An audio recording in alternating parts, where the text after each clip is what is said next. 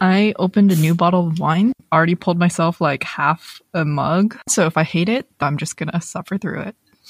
And welcome back to Bottomless Broadway as we embark on this journey of part two, aka the last part of our discussion on Broadway plays in the 2020 season. This week lined up is A Christmas Carol, Betrayal, The Inheritance, and The Sound Inside. I'm Cindy, and I'm here with Christine.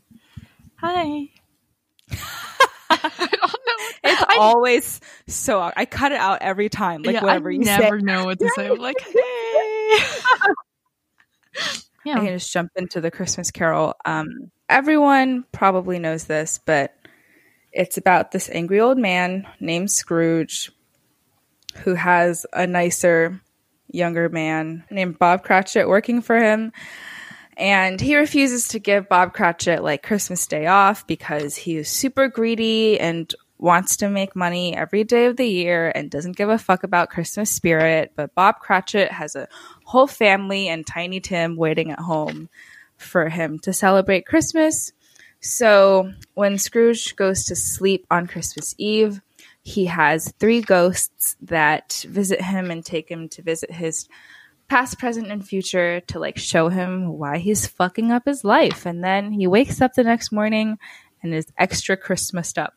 This show was so fun.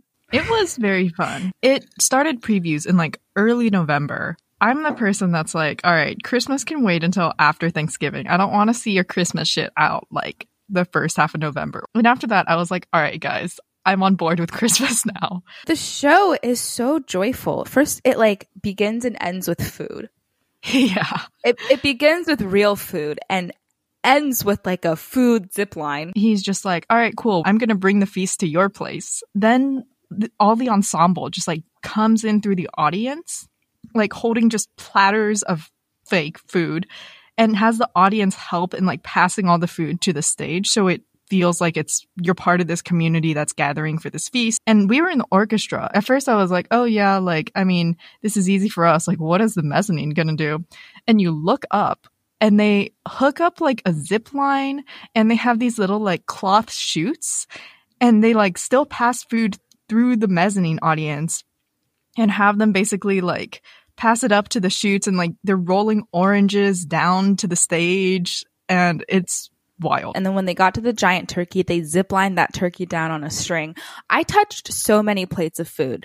Yeah. Everything looked really cool. Like, you think it wouldn't be that interesting, but they were all like very decadent center food plattery things.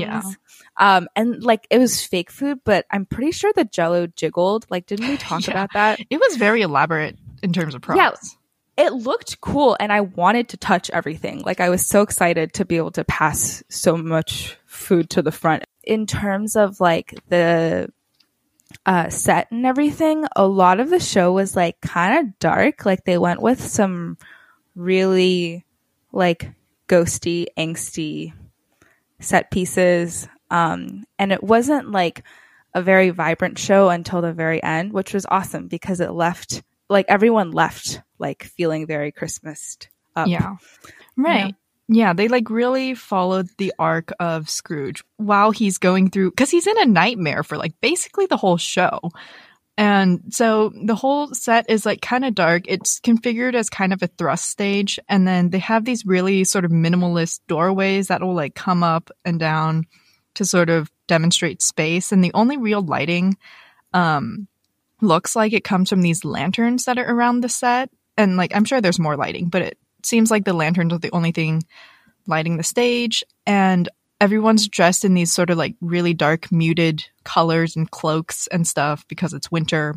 The lanterns extended like fully into the audience. It was so beautiful. Like, when you looked up, it was just like basic bitch Tumblr lighting. Just like beautiful, beautiful lanterns, like hundreds of them strung from the ceiling, and they were all different. And that's also what's on the playbill, which I still think is the prettiest playbill I own. Remember when we saw like pictures of it and I was like, if that comes out in black and white, I will punch somebody. That better come out in color. It's gorgeous. I think that was the other reason why we saw it so early. We were like, we just need that playbill. Yeah. Just a collector's piece. Shout out to Rob Howell for set and costume design. I I feel like we have a lot to talk about the show and the set still, but I need to rewind back all the way to the beginning of the show because it was such a struggle for me. So you and I and Alice, we walked into the theater and had to go to the bathroom. And before we went downstairs to the bathroom, we saw that they were throwing oranges and cookies into the audience or passing them out. They were being passed out with the playbills and stuff. And I was so excited. So we were like, let's pee really quick and then get that free food, even though we had just eaten dinner. So I got into like a bathroom stall first, and I was totally going to wait for you guys, even though I was dying to get the free food. But there was like no place to wait in the bathroom area because it was so crowded. Mm-hmm. So I was like, I'm just going to leave without you guys. And then when I went to get my playbill, none of the free food people were around. So I sat down with no free food, and then you guys came like 45 seconds later and you guys had everything. And I was so pissed. And then that one girl in the cast started walking up the aisle next to us, and I tried really hard to get her attention. So I got an orange from her, but it was very embarrassing. Like everyone within 3 rows of us saw that. And then I still had not gotten my biscuits yet. So there was this guy on stage who like there were some actors roaming the aisles, and then there were some actors on stage that were throwing food at people, and I was like, that's my dude. So I just like looked at him, and then I met eye contact with him, and I raised like both hands, and I was like, can I get a cookie? And he looked at me and he like pointed at me, and I nodded, and he was like, all right. And then he threw one straight at my face. I caught it, and everything was good after that.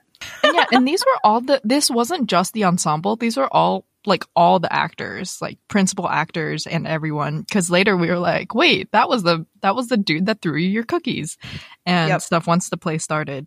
And then while this is happening, they have like a mini like chamber group, or like 5 people or so just in the middle of the stage. And they were like playing music. It was basically a string quartet plus a couple other people, I think. And they're just like playing Christmas music, and all the lanterns in the audience were like lit up. And it was just such a festive environment walking into the theater as well. Do you remember, aside from like the doors that were moving up and down, which remember you had this like long conversation about what kind of lever they used because they looked like heavy doors? Yeah. They just had like plain doorways that would come up and down, and they would like swing on an axis basically. Instead of coming straight up and straight down, they would like rotate. And they also had all these sort of like boxes in the stage. And so they looked like little kind of like toolboxes where there's a handle on the top and you just pull them out. But they had them like in all different shapes and sizes of rectangles, essentially. And they would put them together to basically create other props. So like they would pull 3 out of the stage and make a desk, or they would pull some and make like a stool. And they had all these different places where they were. And from our vantage point, we couldn't really see the handles at all. Like the stage looked mostly smooth to us, I think. And so when they pulled the first one out, I was like, whoa, that's there. And it was such a clever set piece because like Scrooge's whole thing is that he's greedy and he hoards money. And it just like makes sense to have just like a ton of treasure chesty looking boxes. Yeah. It's probably like more of an applaud to like the original script. But I really like the story. And like, I think it's so cool that like they're able to make you really feel sad about Tiny Tim hypothetically dying, even though you've seen him for like a total of 20 seconds on stage prior to that. Mm-hmm. Is this like ever going to show again? Like this exact production? I think they were talking about making it like a yearly thing. And it's like a lot of set pieces and like quite a large production for something to be showing for a month and a half. So yeah. It would make so much sense for it to come back. Mm-hmm. The other thing I want to say about Tiny Tim is they had 2 little boys switch off for Tiny Tim, and both of them had cerebral palsy. So they specifically wanted to cast like disabled children and give them a chance to, you know, like be on stage and be in theater. And I don't know what their casting process was like, but I thought that was also a really nice touch. The other thing just to say about this is the playwright for this specific version is Jack Thorne, who's kind of infamous for writing the Harry Potter and the Cursed Child play. And I actually don't think he's a bad playwright in general. I think because he also wrote the book for King Kong. I just think he probably gets handed material that isn't easy to work with. But I think he's really good at crafting dramatic moments and like really getting that emotional like highs and lows of a certain arc. I mean, I don't think he deviated very much from anything like in this. There's like probably like 1.5 million Christmas Carol rewrites out there. So it probably wasn't the most difficult thing for him. I still hate Cursed Child. I liked this, but like it's like a rewrite of a rewrite of a rewrite of a rewrite of a rewrite. But it's funny because if you look at the actual reviews for this, it was either people were like, wow, that was magical, but some people like actually hated it. And they were like, wow, you sucked all the like Christmas spirit out of this and just made it like such a bare, hand-wavy thing. And I was like, I did not get that impression at all. I mean, it was darker than I expected. I feel like it made sense for it to be dark for a lot of it because it is kind of a pretty dark story. It's like this guy is faced with his own mortality. The contrast between that and the last scene where everything's super bright is... like, it just makes it even better, in my opinion. Yeah, and I agree that, like, it is a dark story, and, like, this take on it totally worked. Yeah. But if you are looking for, like, a complete feel-good caroling synopsis, then this is not the show. Yeah. I mean, there, around Christmas time, there were, like, 24 Christmas Carol plays on and off Broadway, so... I think, you know, lots of options. I think it was Adam Feldman of Time Out New York that like made a list of all of them. We're 6 months from mid-November. Oh my God. I'm going to die soon. Remember Christ our Savior was born on Christmas Day to save us all from Satan's power and being with all the strength. All tidings of comfort, all tidings of comfort, all tidings of comfort.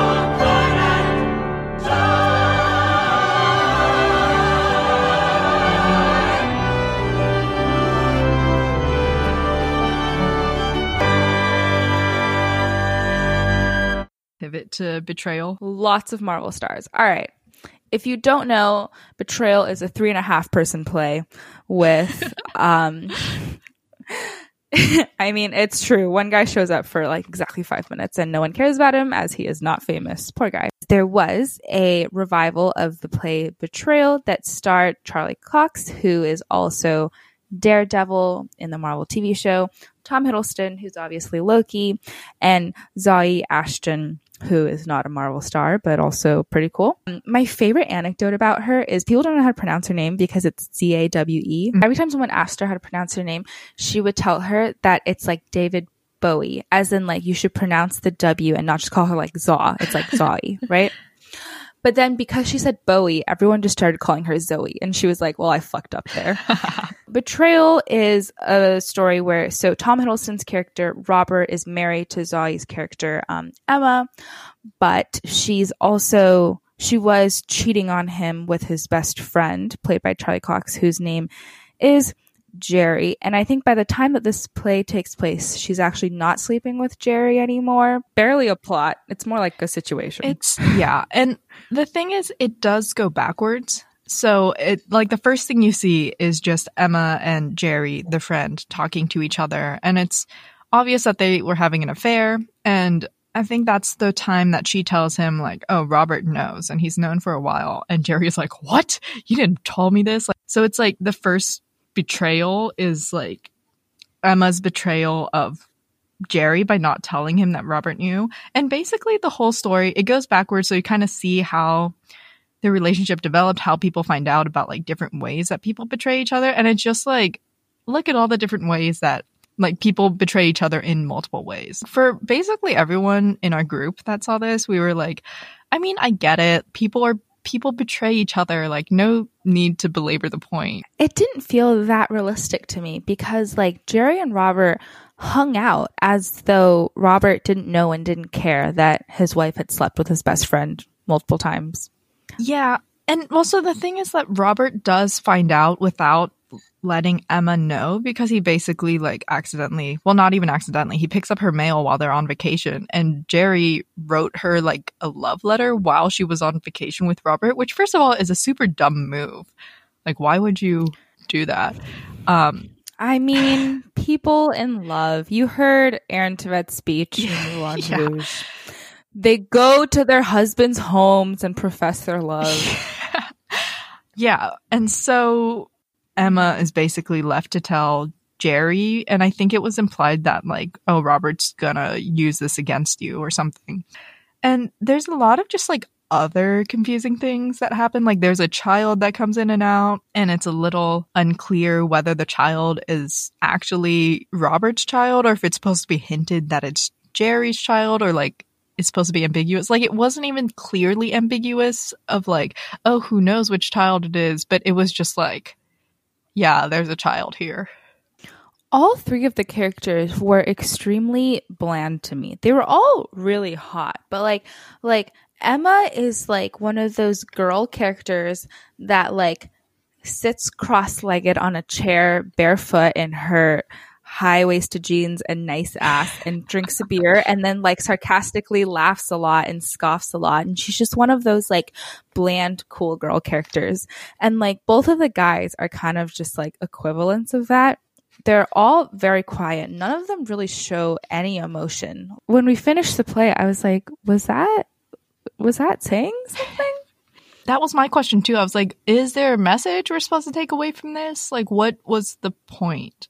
Yeah. Honestly, the MVP is the waiter who serves Emma and Robert melon and prosciutto in, what is it, Italy? And then we ordered that at Bar Centrale right after we saw the show. And it was amazing. And also, when I went back, they didn't have it on the menu anymore. Oh, so sad. Yeah, the waiter, played by Eddie Arnold, who's actually the MVP because he understudies both Jerry and Robert. So, like, he basically knows all the male roles. Oh, damn. That is so stressful. I mean, how can you fill Tom Hiddleston's perfect body proportions? And his receding hairline. I think that's just what Pinter does, supposedly, is he, like, doesn't really say a lot in dialogue, but it's all about, like, what the characters don't say in Pinter plays and, like, what they're hiding from each other and also just, like, what their internal conflicts are. And the set was, like, super bland. It was just, like, one giant box on stage and a turntable. And they would just, like, move chairs onto the middle of the stage and sit in them while, like, if it was a two-person scene, the third person would just kind of, like, lean on the wall behind them and stuff, as, like, a metaphor for, like, the third person is always there, like, encroaching on this relationship or whatever. I mean, so this is why Joanne judges people. I was gonna say that too. I was like, yes, Joanne is the true MVP. She's like, fuck the people who go see Pinter plays. Exactly. Don't go to Pinter. Don't go to Mahler. Pour one out for Mahler, but, like, fuck him. Yeah. If you're going to see them, drink through it. Yeah. That's what Ladies Who Lunch is actually about. I'll drink through it. And one for Mahler. There was never just, like, any shocking moment or anything that made you think, like, wow, this was an incredible twist that they built up to or anything. And I remember when we came out, you were like, I thought it would be like Merrily We Roll Along, where the backwards telling actually makes sense and, like, you can see why they told it backwards, and here you just couldn't really. Like, I think if a play is going to go backwards in time, which this does because it starts from the moment where Emma tells Jerry that Robert knows, and then they go back in time to explore, like, the time of the affair, and it even goes back in time to the point of before their affair, when, like, Emma and Robert first get married and Jerry's the best man and they're, like, celebrating at their reception.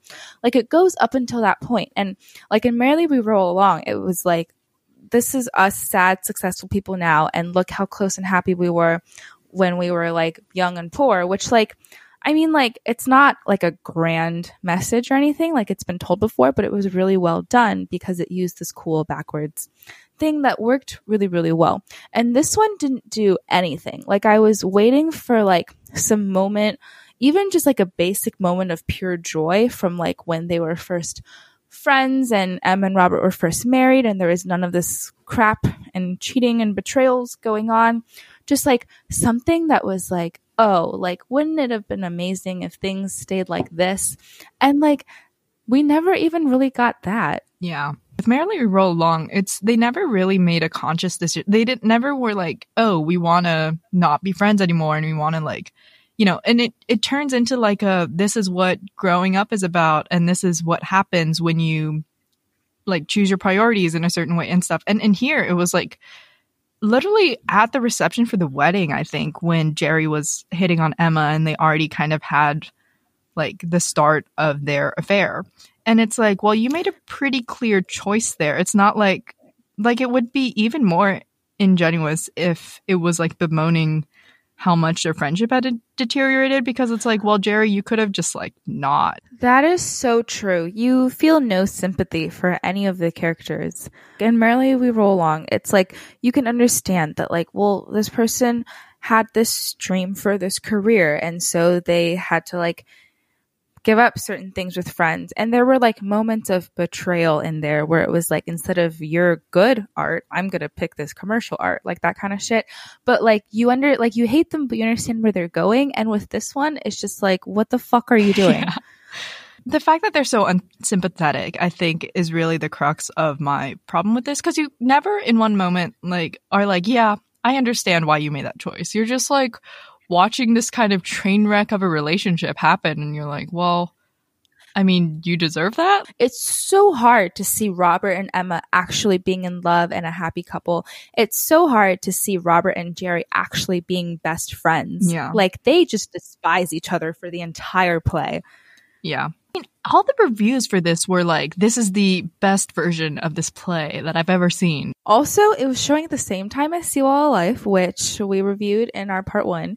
And that means that there were 3 Marvel men on Broadway at the same time, 2 of which were Taylor Swift boyfriends. So just take that statistic as you will, but it happened. I was having tea with Casey. Where? Just round the corner. I thought he lived in Hampstead or somewhere. You're out of date. Am I? He's left Susanna. He's living alone around the corner. Oh. Writing a novel about a man who leaves his wife and 3 children and goes to live alone on the other side of London to write a novel about a man who leaves his wife and 3 children. I hope it's better than the last one. The last one? Ah, the last one. Wasn't that the one about the man who lived in a big house in Hampstead with his wife and 3 children, writing a novel about... Why didn't you like it? I've told you, actually. I think it's the best thing he's written. It may be the best thing he's written, but it's still bloody dishonest. All right.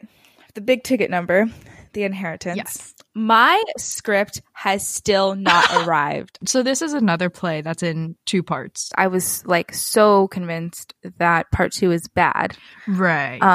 Because of everything online. So I was like, I love part 1. Let's just keep it sanctity and not fuck it up. Yeah, that's fair. But I actually ended up loving part 2 more, which isn't a super popular opinion. But like, I think I genuinely feel like both parts are very good. Yeah. So the total show is what, like 7, almost 7 hours. But yeah, since this is a new play, we will be talking through spoilers. But if you look in the description, I'll put timestamps for when you can start skipping if you don't want to hear spoilers, because this will probably be done somewhere in the future. It's already announced that it's going to LA at some point. So it's incredible. It's such a shame that it closed early.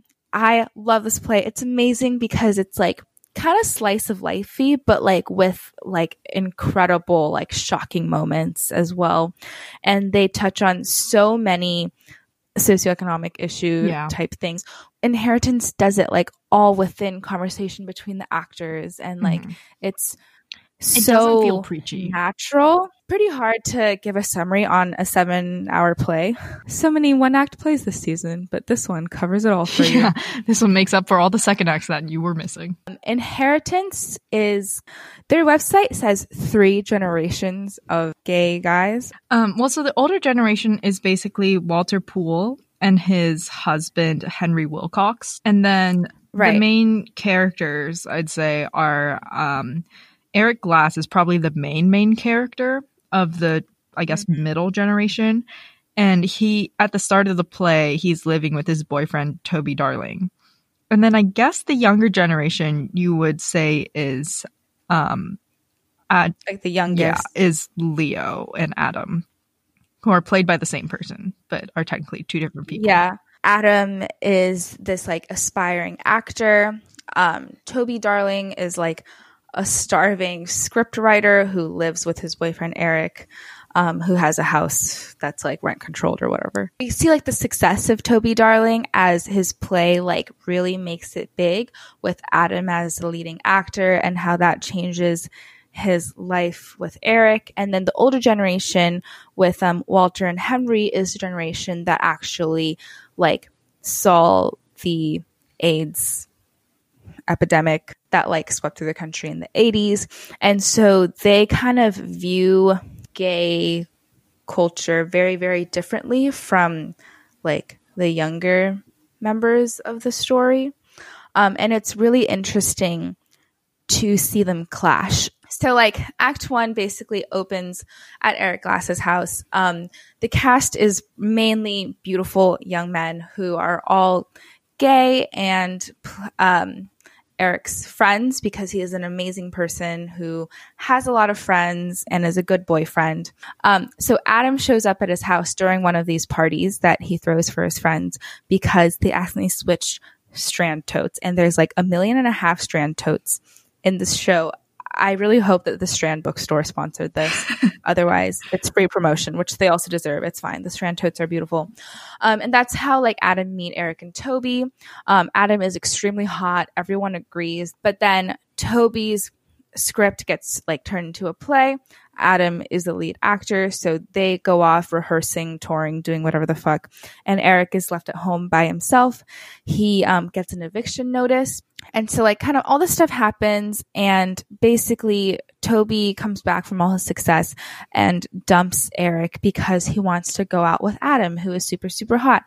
So he dumps Eric, goes immediately to Adam's house. Adam rejects him. And he kind of like goes on a bender and then looks online for a hooker, where he finds someone that looks exactly like Adam, but his name's actually Leo and he's like 17, 18, hires him. They kind of become friends. Crazy shit happens. And then on the other end, Eric is sitting at home knowing that he's going to be almost evicted. And Walter is living in his building, and while Henry is like off in London doing business, because Henry's a super successful businessman and Walter's essentially his house husband. And so Walter and Eric form a really close bond because both of their significant others are like out of commission. Walter and Eric just like talk a lot about the things that they care about. And Walter, turns out, is actually terminally ill. And when he knows he's about to pass away, he invites Eric to his own home, which is not the fancy Hamptons home, but this like other house that he and Henry had bought during the AIDS epidemic for them to like hide in the countryside away from everything else that was going on. We find out later that like this house was used as like a holding place, hospital, like dying bed for a lot of other gay men during that time, because Walter like felt that he was really privileged and wanted to give like his friends and a decent place to die. And so it was a really important space for him, and he felt like Eric would preserve that. But the night that he wants to show Eric this, he misses a chance to do that, and the next time that Eric hears about Walter, he's dead. Walter writes an obituary to leave the house to Eric, but Henry and the two adopted sons like rip that up because they're like, what the fuck? That house is very important to us too. And then, this is so long, I'm sorry. But there's a lot to unpack. And Henry goes to, Eric to bring him like some fancy antique that belonged to Walter instead, because he feels guilty about not giving Eric the house. He finds out that Eric's being evicted, so he feels even worse. And then like they start talking, and then they start dating, and then he basically buys Eric an apartment. That's pretty much like 75% of the way into the story for like all the timeline, for all the different storylines. The other thing that we should mention is the way that it's structured is the way that the set works is there's this kind of like raised platform in the middle of the stage. And the way that it starts is the guy who plays Adam is essentially the narrator of the story. And so he'll be like a narrator person and narrate stuff that's going on. And he'll just like point at people who are sitting around this raised platform and be like, oh, Toby, and like point at the actor who ends up playing Toby. And sorry, the reason he's doing that is because it starts off in like a writing class. Right. And the actor that ends up playing Adam in like the actual play is also the guy that's trying to write a story. The guy playing Walter, who is Paul Hilton, he also doubles as a character named Morgan, who's a stand-in for E.M. Forster, because he would go by the name Morgan. And so basically what Adam / the narrator is doing is creating a story based on like modern day gay friends and like millennials, essentially, based on the novel Howard's End. So he's sort of like reimagining this novel with his friends and like other gay people that presumably he knows, which is essentially what this play, especially part 1, is it kind of just retells that same story. And so like in the beginning, he literally says like, oh yeah, like stuff about Toby. Toby will be dead by the end of this. And the actor playing Toby is just like, wait, what? And so it has this really kind of interesting dynamic between the story and the characters and the storyteller, and like the storyteller kind of determines what these people do, and it all sort of comes full circle at the end in a really cool way that I liked a lot. E.M. Forster was known as pretty closeted up until he died, and his only one like outwardly gay novel was published after he died. When Adam is like the narrator of his own book, he doesn't know where to start either, like as a writer. And so he actually starts it with the same line that E.M. Forster started Howard's End, which is, one may as well begin with Helen's letters to her sister. And so he's like, I don't know how to write. I'm just going to copy my favorite book. One may as well begin. One may as well begin. One may as well begin. And then he's like, one may as well begin with like Toby's drunk phone calls to Eric while he's in the Hamptons. So Toby jumps into the elevated platform, which is like where the story takes place now, right? And then Toby like calls Eric, and he's like, and then Adam is like, Toby has had like 2 margaritas. And then he's like, hello, Eric. And then he has a conversation. He leaves a voicemail, and then it's like, now Toby has had 5 margaritas. And he's like, woohoo, hello, Eric.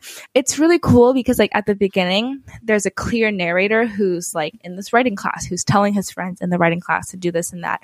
And then it slowly has a really smooth transition into like the actors just being actors and the full stage being like this play and not really having any space for the writing class. But then like later on, they'll bring the writing class back a little. Or 2 seasons ago, the big play was Angels in America, the revival of it with Nathan Lane and Andrew Garfield.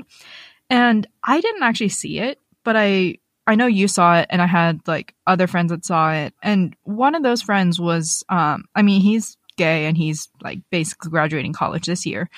And he was just like, I'm so tired of every gay story just being about AIDS and being about why like homosexual people suffer because they have AIDS or they also have to worry about AIDS. And that's no longer the case anymore. And so he was also just like, this time is so foreign to me that I just don't understand like these stories anymore. And like that was kind of the same experience that I had with, you know, all these other stories. Like we saw Boys in the Band, and I was like, I can see why this would be good, but this is not a story for me because it's not something that I can personally relate to.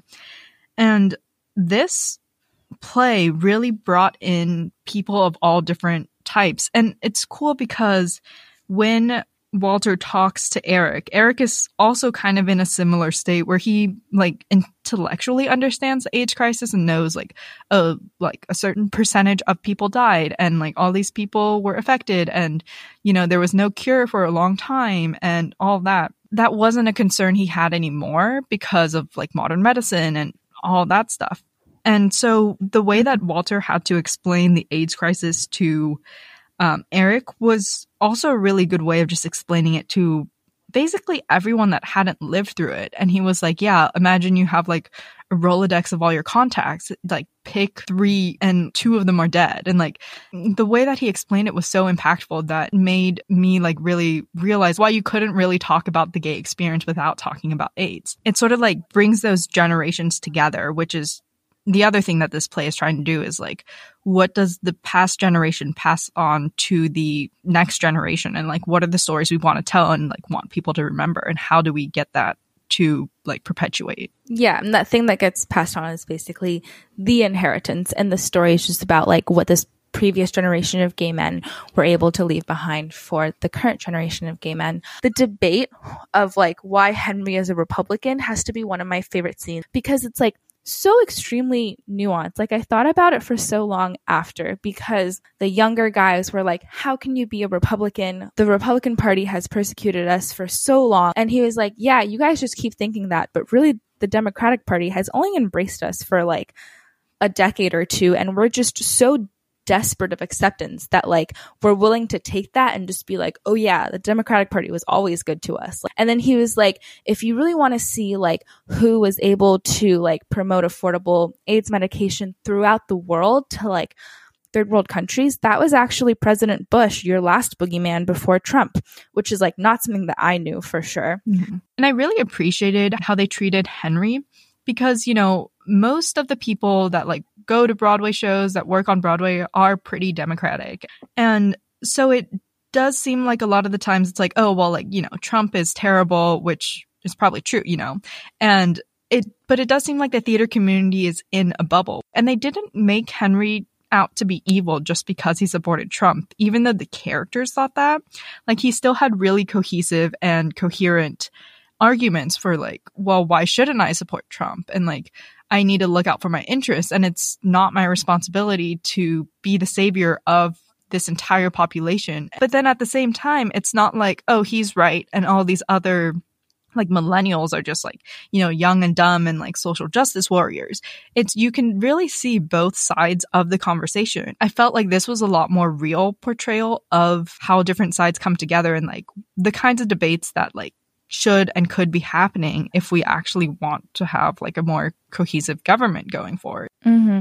And also they give like really good explanations for like why those disagreements existed when the younger men were like, do you remember gay bars? Like, I wish we could have gay bars. I love gay bars. Just like being around our people. Henry is kind of like, no, like I don't really care about this because there wasn't really a community. There was just persecution. If you went to a gay bar, people knew that you went to a gay bar and would beat you up for it during the AIDS epidemic. And like, he knows that he's guilty of this himself because he was so mad at Walter for bringing infected guys into their home. But he was like, we all viewed each other like we were terrified of each other. Like, if we touch the other person, they would kill us. And like, so like, he doesn't really care about that community or want that community. And it's like that idea of like romanticizing the past, even if the past weren't that romantic. Aside from the serious stuff, there were great references and small jokes. There's that one guy that was, I don't remember his name, but he was kind of painted as the playboy of the group. And he ended up dating this like younger guy who was an artist who made faux art. Was that Jasper? I think that was Jasper. Yeah. But he did these like these beautiful paintings of like very idealistic like situations. He painted like a beautiful photo of his mom and they're like, that's beautiful. And he's like, yeah, I hate my mom. Fuck her. And they were like, what the fuck is faux art? And he said that like really cool line that was like, faux art means like that this isn't real. Like, I paint what people want to see. And like, you want to see an awesome mother, but that's not real. I hate that bitch. It was also like, just like an out of blue line said by a character that we had never seen before that really made you think. I mean, it really was just like, it was like it had a story to tell, but within that story, it wasn't afraid of taking detours and just showing you who these people were and what kind of people like gay men are today. Like, even if they didn't have the actual plot, I would watch 7 hours of just them having conversations. I mean, like, coming into this, you know, it's always hard watching a 2-part play and being excited about it because you're like, oh, I'm going to watch part one and it's going to be 3 hours and have 2 intermissions. And then if it's good, like, you almost don't want it to be good because you're like, then if it's good, then I have to go get tickets for part two. So I was definitely kind of reluctant. And we were just like, we just got to get this over with. We got to watch a show, like, because it's been getting pretty good reviews. And like, immediately within the first like minute, I was like, oh, yeah, I'm into this. Like, I'm ready for this. Like, I'm really excited to see what happens next. And just like the way that they opened and the way that they constructed this narrative was just so interesting and so engaging. Yeah, like, I would say that Inheritance is just truly a good play. Like, it is incredible. And it pushes boundaries and like shows people what they didn't know in its own right. Whereas like Slave Play is kind of a good play because of how far it pushes its boundaries. Right. Whereas like Inheritance, I think, is truly just like an outstanding script, outstanding play. Yeah. I recommended Amanda to see this because she watched Angels one day after I did. And she liked it a little more than I did. But I was like, if you like that, I think you would really love Inheritance. And I remember her being like, oh, yeah, it's another like attractive white boy gay show. And she was like, what I really want is like minority gay people, lesbians. Well, that was like part of the like large amount of criticism that this play got, was that it was very white. And it's interesting because the playwright is Hispanic and he has written plays for minorities before, and he has like defended this play and been like, well, that just wasn't factored into the story that I wanted to tell. Like I wanted to tell a story about gay people, like, and he felt like he was kind of pigeonholed into being like, because he was a minority, he felt like people were expecting him to tell a minority story. And he's like, he was basically saying that responsibility shouldn't be on my shoulders, I think. There's already so much going on with these characters, so much to unpack, just the way that they are written as white boys. And if you factor in like a minority background, it would probably end up being like a 14-hour play. Yeah. Like a lot is said already. They even make a joke in there because Toby Darling, the playwright in the story, writes like a 300-page script or something, and his agent is like, nobody wants to read that. No one's gonna want to sit through 300 pages worth of plays. Yeah. And then the entire audience is like, well, we're the sucker, I guess. And they're talking about another play at BAM. And he's like, yeah, it's like 4 hours long. And Henry is like, 4 hours? And Eric is like, but there's two intermissions. And we were like, well, fuck me then. I mean, I would say if you were to just see part one, it gives you a pretty solid ending. But after watching part two, like the ending of part two was so solid. And I was like, yeah, like you kind of have to see part two to understand the full scope of what Matthew Lopez was going for, even if part one kind of ends on a pretty decent note. Mm-hmm. I thought it just was a really nice full circle moment. It made a lot of sense. For example, like why Adam is the one telling the story and like how he fits into the larger scope of the play, and like why Eric is sort of the main character, even though it might seem that he's a very bland person to begin with. Like everyone around him kind of has more personality than him, but he really emerges as the main character. We don't actually call The Inheritance an adaptation of Howard's End. I've taken the basic plot of Howard's End and the characters of Howard's End, and I've reframed it in the 21st century using gay characters rather than three families from three social classes. But what I've taken is the ideas of Howard's End, and I've used it to ask the question, what are the responsibilities from one generation of gay men to another? What is the continuum? What have I inherited from the generation before me? And what are my responsibilities to the generation that has come after me? The questions that E.M. Forster was interested in asking about social classes, I've taken and applied to being a gay man in America. All right. Well, ladies and gentlemen, our fourth play is a play that I did not see, but Christine did. Yes. And I didn't because it sounded scary, and it's called The Sound Inside. Yeah. And so this also is a new play, and it got really good reviews, and I thought it could be a contender for best play also. And just to bury the lead a little, I did not love this play. There's a literature teacher played by Mary Louise Parker, and she teaches at a college where this other student is going, and he's played by Will Hochman.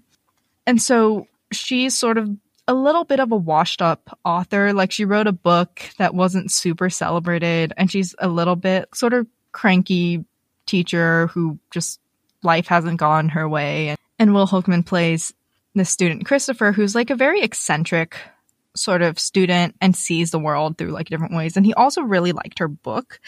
And so, and at first he goes to like her office hours just to talk to her and like ask her for her opinion because he really liked her book and like really respects her. And she's just like, no, like go away, whatever. You're just not doing work and stuff. But then they just sort of develop this relationship where she starts to sort of care about him, and he thinks about the world and like writes in such a different way than anyone else. And so they kind of develop this sort of like almost mentorship, but like weirdly close friendship where they're kind of the only people that can understand each other.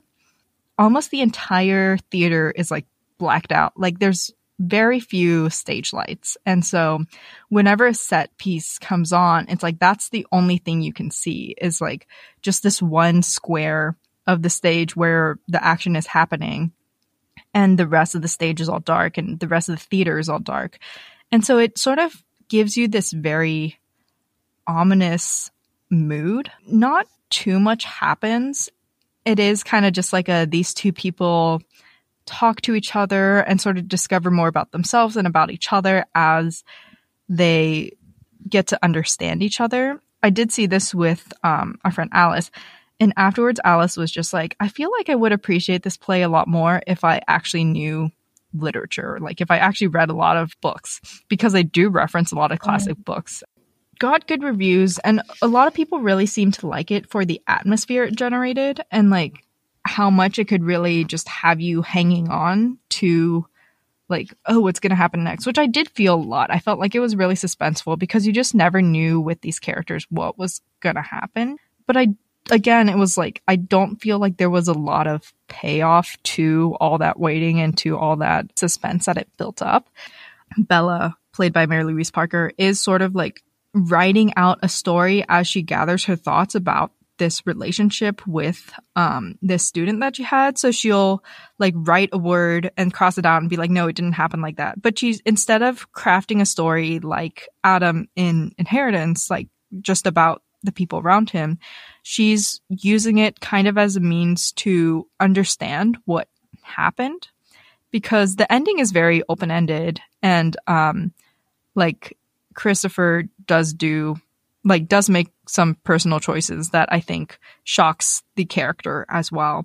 And so you can kind of see her after the fact trying to come to terms with what's happening and like how her relationship is developing with this student. And she's trying to like write and be a novelist and like be the person that she's always wanted to be. So why is the show called The Sound Inside? That I was also not sure about. They definitely reference it because she talks about like waking up from a dream, I think, where she like couldn't stop writing, but the only thing she was writing after she like looked at what she was writing was just I think it was Beware the Sound Inside, something about the sound inside. She just wrote like over and over and over again. And like my best guess is that it's, you know, like some repressed memory or repressed like thing is coming out as she like remembers this, and so that's kind of the sound inside. But it wasn't really touched upon past that. But again, it got really good reviews. I might be missing something. So, well, that about wraps up part 2 of our play reviews, aka the last part. So we will definitely be coming back with another episode in 2 weeks, and we'll probably just talk about the season overall and give our picks for if we were allowed to control the Tonys, which we obviously aren't. We should be. Yeah, but we should be. And so, yeah, you can, if you want to listen to that or any of our other episodes, you can find us on whatever podcast platform you're using. You can subscribe to us, leave us a review, all of that. If you want to get in touch with us and tell us that we're wrong about any of these plays, then you can also find us on Twitter or Instagram at BottomlessBway, or you can email us at BottomlessBway@gmail.com. Also, if my script ever fucking comes, I will definitely write a blog about The Inheritance. Yeah, and you can also find our blog at bottomlessbway.home.blog. We'll see you guys in 2 weeks. Yep. Peace out. Countryside. Merrily we roll along, catching at dreams that will explode, waking up the countryside.